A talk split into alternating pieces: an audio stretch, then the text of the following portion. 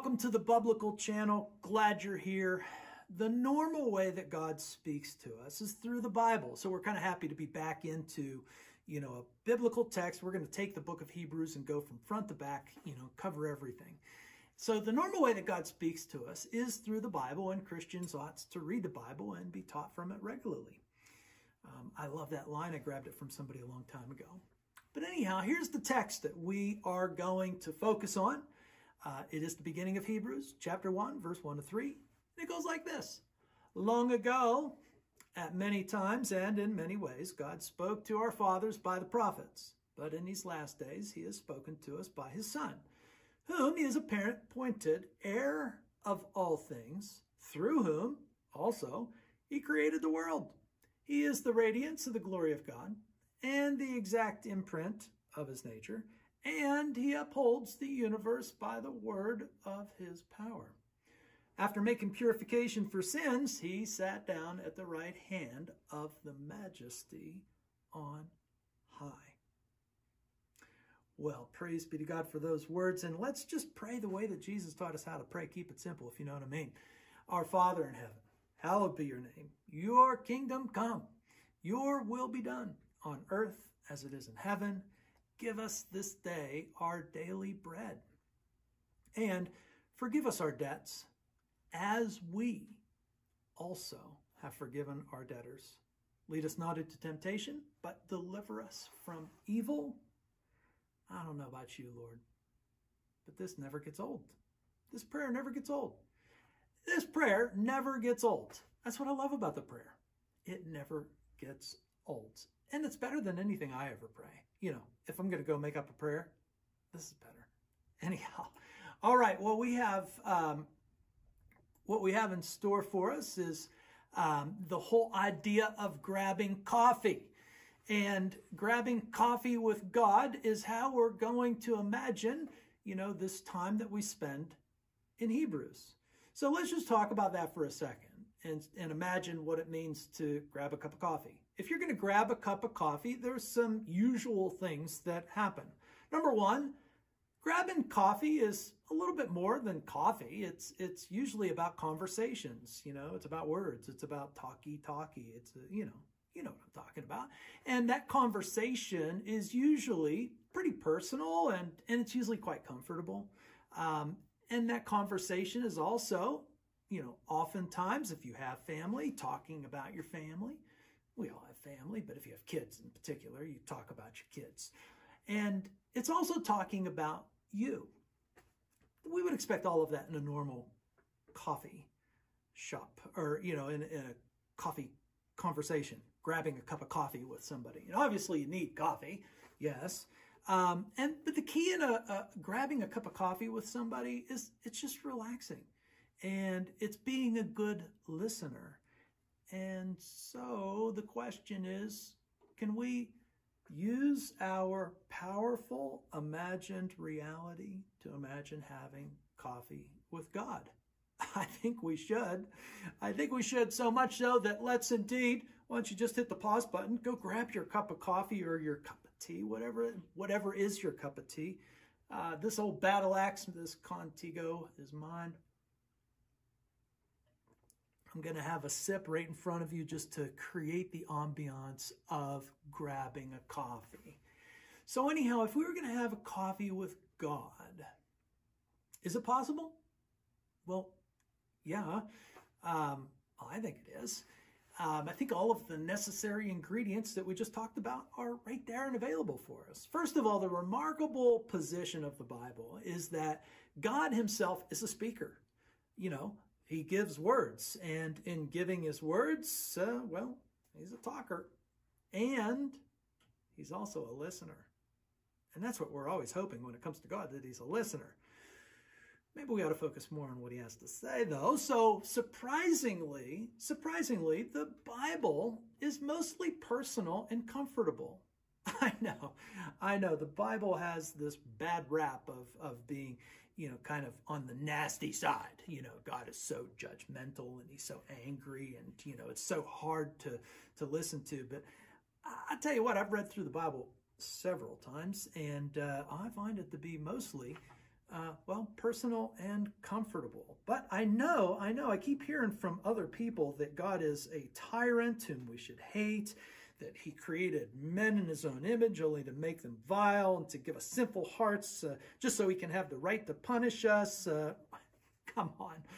Um, I don't know. I, I, think that comes from people who don't read the Bible. I don't know where it comes from, but it also reminds me of a little book I'm going to plug Coffee with Jesus. This thing is priceless. You ought to have it on your shelf. Support these guys. You know, Christians, uh, I've always said, should have the best sense of humor on the planet. And I really mean that.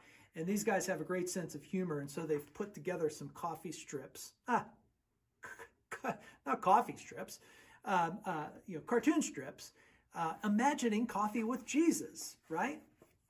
Who is God? But we'll get to that in a minute. But here's one I wanted to share with you concerning what I just got done saying that surprisingly the Bible is is mostly personal and comfortable, uh, not angry and hateful. Um, but it goes like this. Here's here's a great imagine this conversation, and and here's a young lady who is having coffee with Jesus. She says, "My friends who don't know you, Jesus, they think God is mean and vindictive." Jesus says. Well, it is often the case that people will form opinions of others that they don't know, Lisa.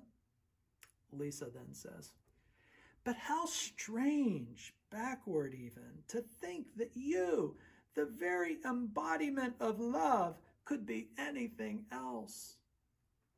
Jesus says, I'm thinking the ones who go around saying they know me might have something to do with that, Lisa. If you didn't pick up on it, I'll tell you the meaning, but pick up this book, by the way. But I think that in that conversation, Jesus is right that perhaps people get the impression that God is mean and vindictive, not from those who don't know God, but those who do. Mm, it probably goes back and forth on both sides of the aisle, but I do find that Christians are susceptible to picking up on all of the negative stuff. It reminds me of, of raising kids, you know, I mean, when you raise kids, um, you're always, you know, shocked that your kids will pick up on your bad habits way quicker than they pick up on all the good things that you do. Anywho, let's get back to what we we're talking about conversation, coffee with God, yes, it's possible because God's a speaker, first and foremost. And surprisingly, the Bible is mostly personal and comfortable. In Hebrews, though, we would imagine, just like a normal coffee shop conversation is probably going to turn to our kids, that God Himself is going to talk about His Son a lot. In fact, the whole, um, you know, first, more than first half of Hebrews is, well, it's about the Son. So, God the Son. And, you know, eventually Hebrews will get to talking about you, which is good. You know, that's also part of a conversation and, and especially a coffee conversation, getting around to talking about you. Um, of course, uh, a conversation is, is uh, oftentimes advice oriented, so we should expect that. Uh, but it should be a little bit more when we come to Hebrews. And if we're going to listen to God in a coffee shop conversation, um, I do think we ought to imagine him being particularly calm because God is always calm as far as I can tell in the Bible. But we should consider his words a little bit more than advice that we would get from our friends. But the good thing is, is that God knows you'll probably try it your own way first. Uh, my son has a favorite saying, and that is that uh, go ahead, do what you want. You, you're going to anyhow. Do what you want. You're going to anyhow. Um, God understands that about us, and the good news is, is that as a father, He does forgive. But he is convinced that you'll probably come around to his way of thinking eventually, unless, unless your heart is hard. That's the only problem that could get in your way. Anyhow, coffee? Of course. So what will God have for coffee? He brew. God always has Hebrew. Sorry for the bad joke, but I had to say it. We have to say it. It's kind of funny. Um, but the key to this as we go through is, is give God some time to talk. Be a good listener in this coffee conversation with God. Be a good listener. God knows He's always listening to you. So try to be a good listener as God speaks in this. The author to Hebrews is unknown, but no doubt a doubt it that it comes from that faithful community that Jesus himself had assembled, you know, the apostolic community. It comes from them, even though we don't know the author personally, whoever it is, but it does come from them. It comes from Jesus' hand-picked people to make sure that we get the message so that we can have conversations with God, so that we get it correct. So let's say the message is endorsed 100% by God. Yeah, paid for by God. So get your favorite cuppa and relax and enjoy God's coffee. He brews. Okay, so that brings us to the first and opening line. Long ago, at many times and in many ways, God spoke to our fathers by the prophets, but in these last days, he has spoken to us by his son. Okay, all right, God, what are you saying in this? well, I don't think it's hard to hard to work out, especially if you just read it and hear it again. Long ago, many times, in many ways, God spoke to our fathers by the prophets, but in these last days, he has spoken to us by his son.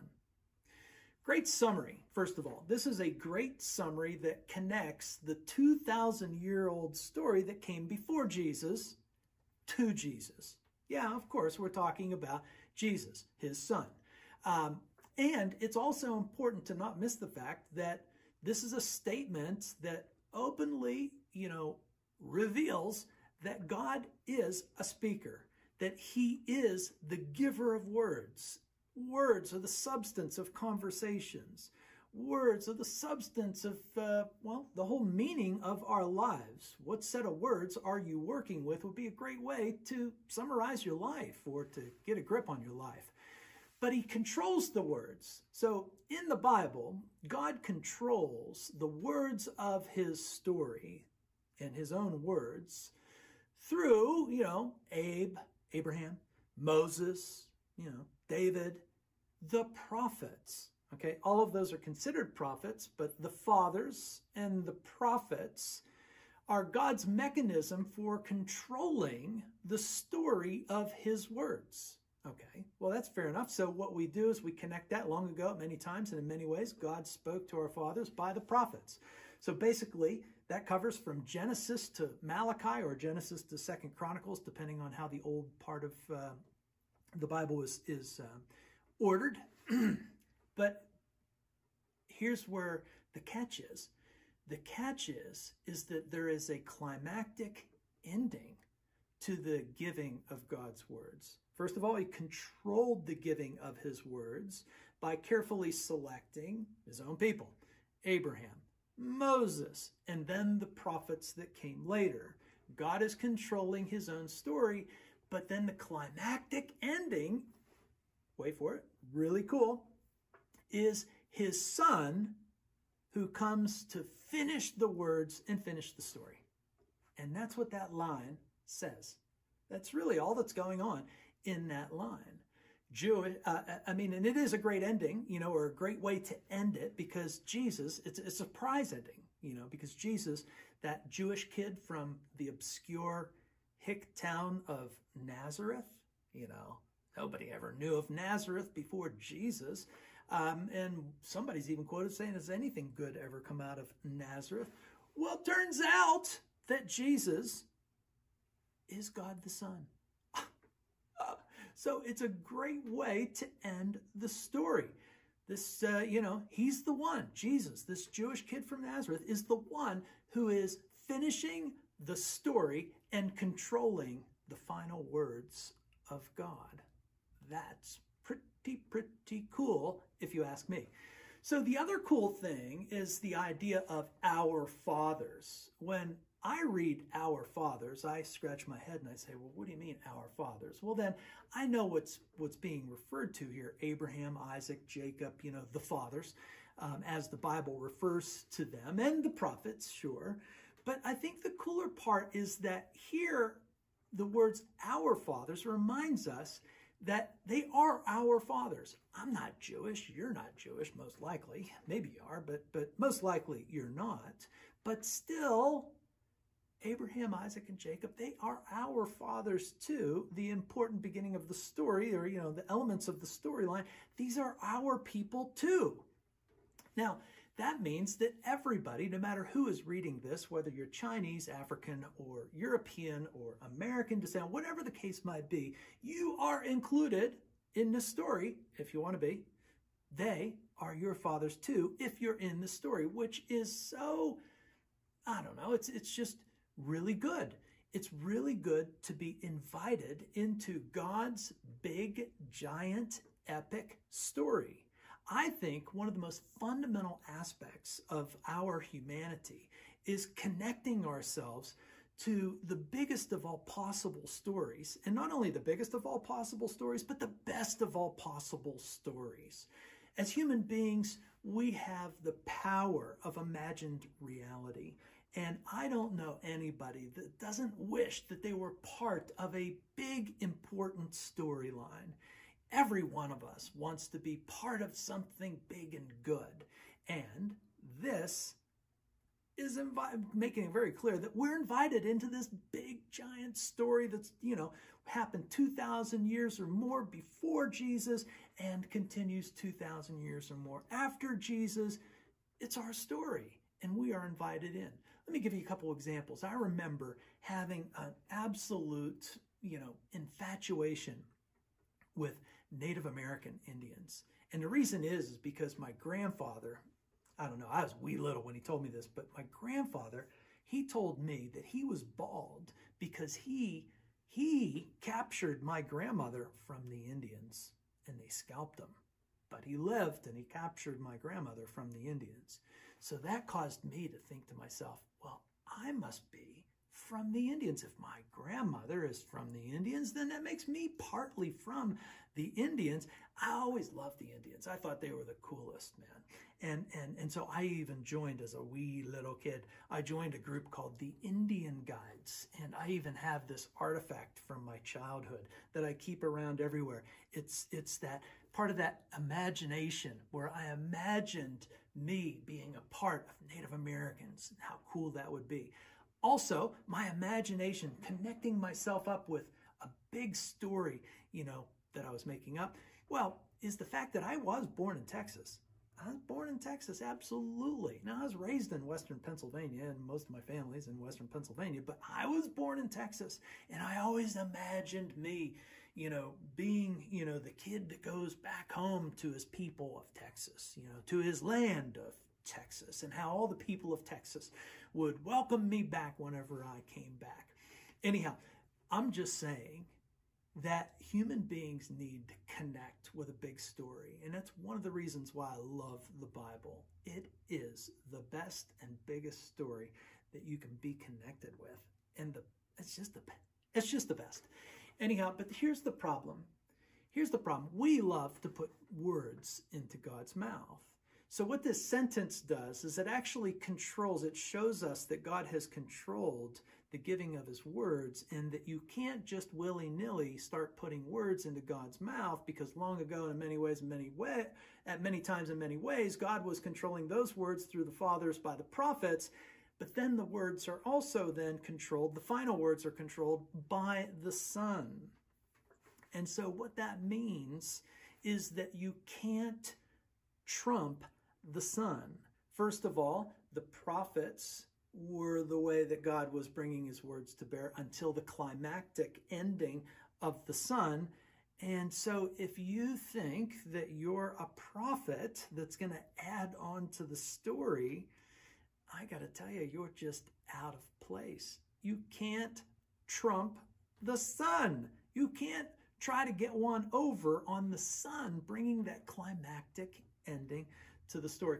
Sorry if you're Trumpophobic. Um, I'm sorry that the word Trump precedes the word Trump. You know, you know what I'm saying. And I didn't mean to do anything like that. But you cannot trump the Son here, which I suppose is kind of you know bad news. Um, but the point is that the climactic ending cannot be rerouted with prophets in the future. And I suppose that's bad news for Joseph and Muhammad you know, and it's also bad news for many Christians who like to pretend like, you know, God is still speaking to them in these many ways that you know, the sentence talks about, which reminds me of a funny story. I was actually in a Bible study one time where there was a couple pastors involved, and this was this was an interesting moment. And I don't have time to tell the whole story, but I was talking about this sentence um, at, that we're talking about now, and talking about it just the way that I'm talking about it with you. And after it was all said, that you know, after I got you know kind of done talking, one of the pastors said, "Well, that's an interesting interpretation you have here." I was kind of taken back by that. I thought, what do you mean interpretation? And um, and he went on to say, well, well, that's only one way of looking at that. And I said, well, what do you mean it's only one way of looking at it? It's the way to look at it. Just read it, simple English, you know, well, simple Greek, you know, in, in its original form. But I said, this is pretty simple stuff. He says, he said, well, he said, God still speaks in many ways. And I thought, oh, yeah, that's right. Um, of course, God can speak in any way that He chooses. And yes, God can speak to you in an unconventional way. But remember what I said? The normal way that God promises to reveal Himself is through the Bible and reading the Bible. That is the normal way for everybody. Of course, God can still do whatever God wants to do but I, I, then learned that he was uh, this pastor was from uh, uh, the charismatic side of Christianity. You know, our crazy cousins, and and uh, you know they they love to imagine you know getting better words than than are in the Bible. Okay, I, I say that. I want to throw everybody under the bus. Hey, this is a straightforward reading of the text. It is you know exactly the way of saying it. I don't think it takes much of an imagination to see that it's just very straightforward. The words of the Son will be the climactic ending to this story. If you are trying to add words onto the end of the story or make them different, then you are way out of step. That's my story. I'm sticking to it. Anyhow, the point here is, is that God the Father loves talking about his Son. Yeah. Turns out, like a good coffee shop conversation, we always like talking about our kids, and God the Father does love talking about the Son. And so this is going to set up a conversation about the Son. Who is this Son whom has spoken God's words in the last days? Well, that's what's coming up in the next lines that we cover. Actually, that's going to keep coming up. But for now, just imagine in this coffee shop conversation, though, that God is a father who loves talking about his son. And God is a functioning family unit because family is God's idea. Family is not our idea. Family is God's idea from the very beginning. Go read Genesis 1 and 2, and you can't miss the point. Family is God's idea. So the big question is who is this son that God is talking about. Well, God's going to keep telling you who this son is. So here's, here's what I mean. The next line. The next line says, whom, and that refers to the son, whom he appointed heir of all things. The son is the heir of all things. Not some things, not big things, not these things or those things or that things, all things. Get the picture? This son, who is controlling the words in the final bit of the story, is the appointed heir of all things. Oh, the humanity. How that connects with us, right? As human beings, don't we imagine that we wish that we had some sort of huge inheritance? Don't we do our genealogy searches because we're looking for somebody super cool in our genealogy? You know, don't we wish that we were the, you know, somehow forgotten heirs of some outrageous fortune? it, it's almost like we were designed to be inheritors because I think we all think about it. Look at the popularity of the lotto because the lotto clearly to me is is our way of trying to say, well, I may not have that rich uncle or rich mom and dad that are going to leave me a fortune, but maybe I can get it through the lotto. The point here is uh, that this son that's finishing up the story of God, he gets it all. He gets everything, every known thing and that includes earth and beyond. This son gets everything. So perhaps this son is a little bit more important than anybody that's ever been on the planet that's ever got an inheritance because this one gets it all. Sorry, scientists, I know you think it's yours, uh, but it's not. Jesus gets it all. Sorry, environmentalists, I know that you think it's yours, but it's not. Jesus gets it all. So, Jesus is the Son who gets it all. That's the point. That's a pretty big, overwhelming point.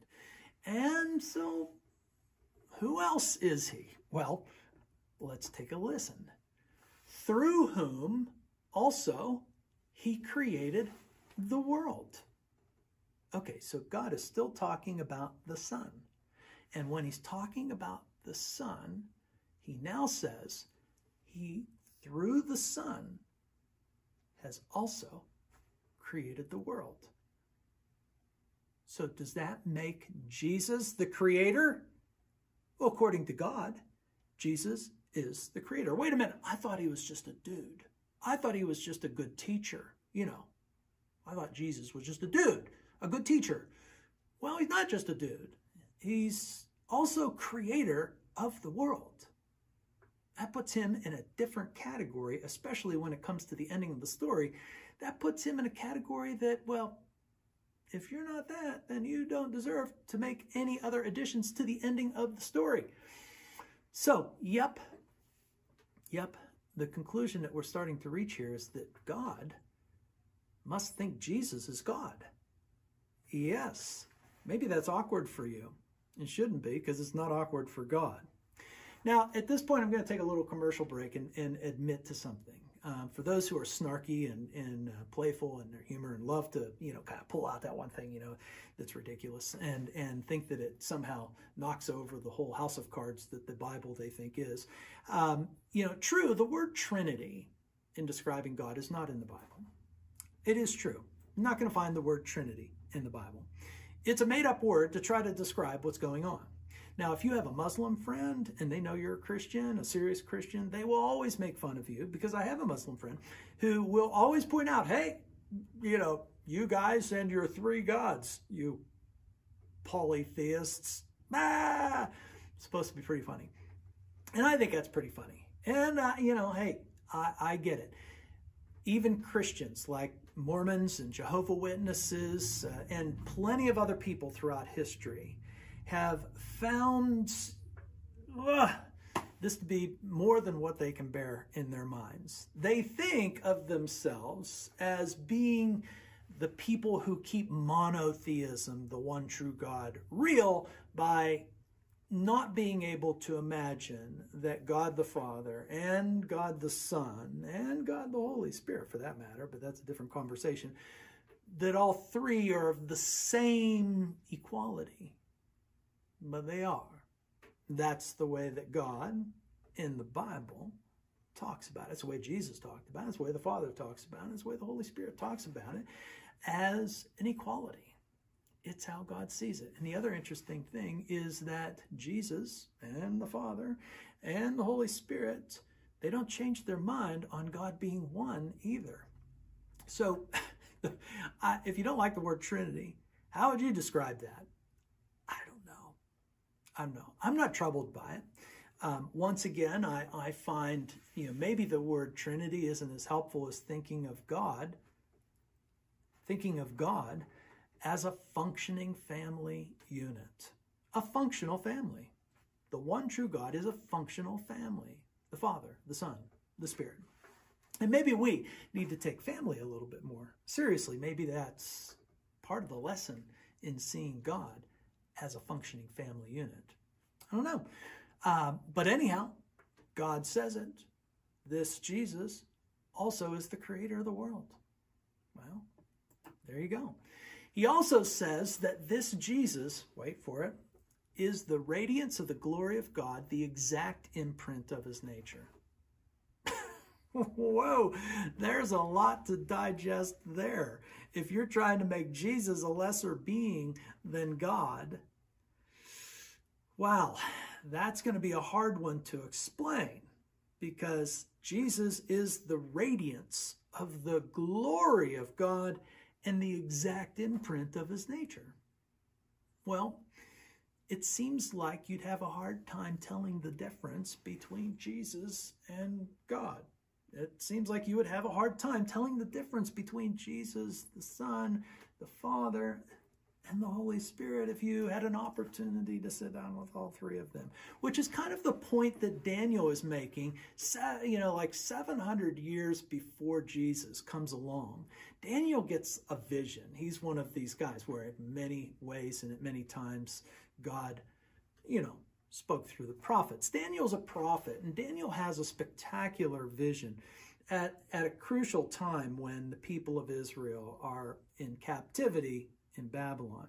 So this is meant to be a very encouraging text, but it is a text that is hard to wrap your mind around until you get to Jesus. Like if you didn't have Jesus, it'd be hard to wrap your mind around what Daniel sees here. Let me just read it for you. Daniel chapter 7, verse 13 to 14. I saw in the night visions, and behold, with the clouds of heaven there came one like a son of man, and he came to the Ancient of Days. So, one like a son of man is a human, the Ancient of Days is God, and was presented before him, and to him was given dominion and glory and a kingdom that all peoples, nations, and languages should serve. His dominion is an everlasting dominion which shall not pass away, and his kingdom is one that shall not be destroyed. So even Daniel, in his futuristic vision of what is to come, sees that there's one like a son of man, kind of looks like a human, but when he goes before the Ancient of Days, everything is given to him. So the opening scene to Hebrews, as God unveils it, is in perfect step with what Daniel saw. One like the Son of Man is turns out to be Jesus. Yeah, surprise. Yeah, that kid, that Jewish kid from Nazareth, turns out to be the revelation of God. Maybe you never thought about it that way. In your conversation with God here, though, you probably should.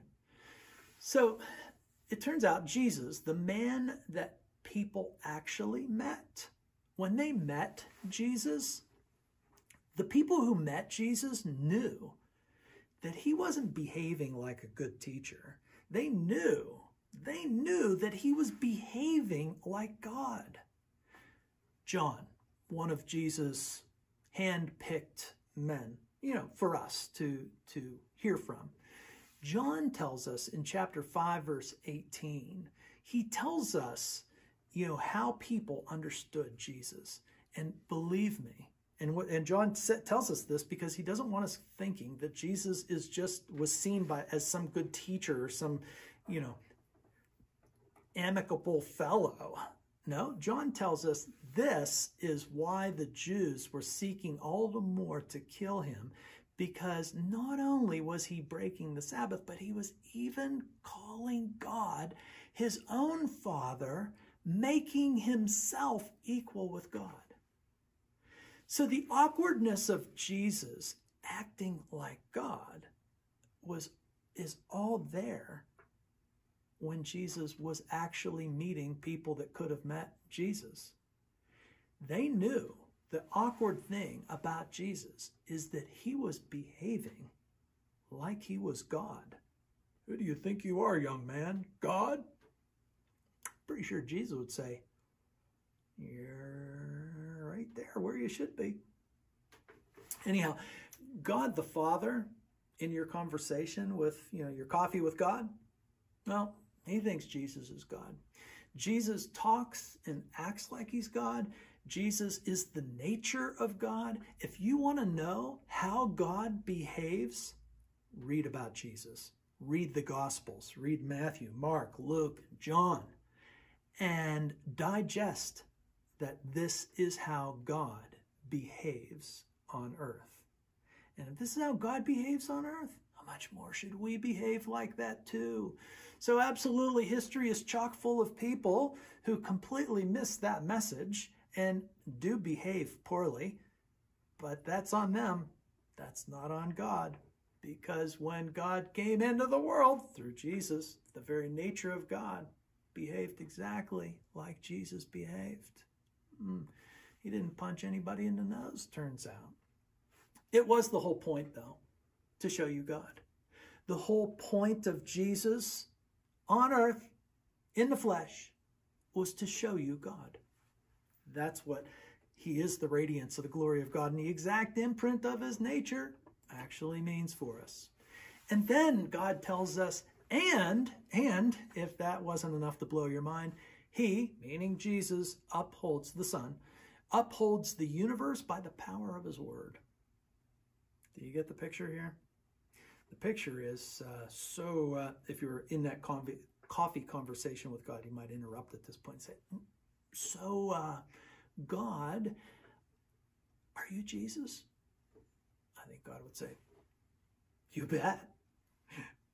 Now, does that seem ridiculous? Do you really think that you, though, get to decide? Like if you were in a conversation with God and he said that, that this Jesus, the Son, he actually upholds the universe by his power. And you said, Are you saying that he's God, this Jesus? And God says, You bet. And if you think that's ridiculous, do you really think you get to decide? No, I don't know. Listen, I'm a man who responds to authority. And uh, Jesus has all the power and authority from God. That's why I'm in. In fact, I love that little scene from the book of Revelation that I read early on when I became a Christian. That Jesus actually has a tattoo, according to the book of Revelation, and it's on the inside of his thigh. And on the inside of his thigh, it reads, King of Kings, Lord of Lords. You know who isn't King of King and Lord of Lords? Me. Neither are you, and neither is any schmuck on the planet. And we're all schmucks on the planet. Anyhow, the conversation continues. Here it goes. God finishes up by saying, after making purification for sins, keep in mind, he just told you that Jesus has all the power. I mean, a very muscular statement to uphold the universe. The universe, not earth, the universe. Okay, after making purification for sins, he sat down at the right hand of the majesty on high. What you and I need to hear very clearly is that the most important thing to God is always the most important thing to God. The real power that we need to be concerned about is the power of God in Jesus making purification for sins. You see, it was Jesus making purification for sins that was the true power that put him in the right hand of the majesty on high. The right hand is always the place of power. So the place of God's power is Jesus making purification for sins. Now, let's be honest, as human beings, this whole sin conversation is one that we don't have enough. And when we do have it, it comes out of our mouths all wrong. Here's the way God talks about it God knows that we have evil, we have trouble owning up to this.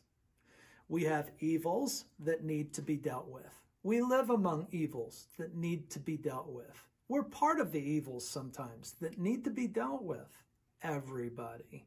That little old lady down the street who never does anything wrong, when you catch up to her, she'll tell you, I've done plenty wrong. I've got evil. Uh, she's got evils too. You see, God is the only one on the planet that is actually taking the conversation of, of evils seriously. We are the most unserious creatures on the planet when it comes to evils. Seriously.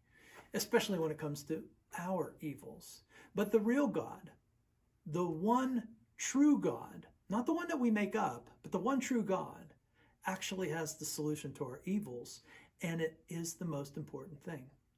The most important thing from front to back of the Bible is the power of God to purify us from our sins, to take care of our evils.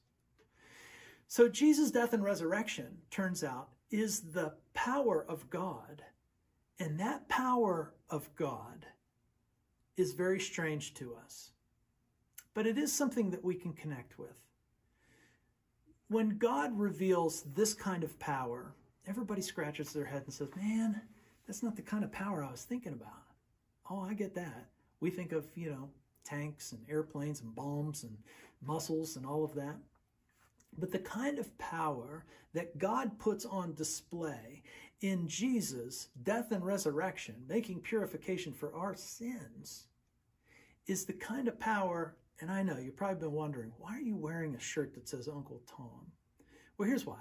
Because Uncle Tom, if you've ever read the book, and I'm sure you've heard something of the book and you get the basic nature of the book, but Uncle Tom, in the book, Uncle Tom's Cabin, turns out to be the kind of hero that you can only appreciate if you appreciate the power that Jesus is displaying in his death and resurrection.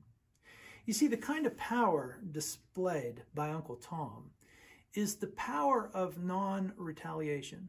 It's the power that Uncle Tom seemed to see in God and allowed him to be the strongest heroic character in the novel Uncle Tom's Cabin. If someone called me an Uncle Tom, I know they would mean something disparaging by it, but I would take it as a badge of honor because the idea of Uncle Tom taps in to the real power on display in Jesus' death and resurrection. And don't forget, Jesus' death and resurrection was a hideous thing. And his closing words is, Father, forgive them, for they know not what they do. Why? Because our world is full of evils.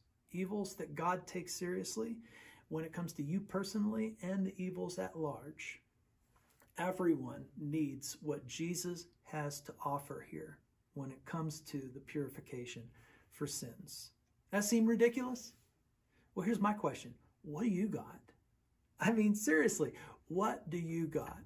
I mean, we live in a world that's full of jokers and smokers, comedians, smarty pants of all kinds and varieties. And we live in a day and an age where, where people feel so good about themselves for, you know, finding that one little thing that they think collapses the whole house of cards. You know, for instance, I was listening to Billy Burr, who I love as a comedian. I think he's really funny. And I was listening to a podcast, and, and uh, he's not a very religious guy, I guess. And and he uh, was talking with somebody, and, and they they uh, just so so easily mocked, you know, Christians and you know, maybe all religions, but Christians in particular for for being Christians because well, well, of course there's dinosaurs, so that means there is no God. And I thought, I'm sorry, I don't know how they're being dinosaurs automatically you know means that there is no God. But you know, hey, you know that's what we say, and a lot of people say that, and and they, they feel great about themselves. And then they also went on to in this conversation, they went on to talk about, and if that ain't enough, you know, what about all the bad Christians? What about all the hideous things done in the name of Christianity?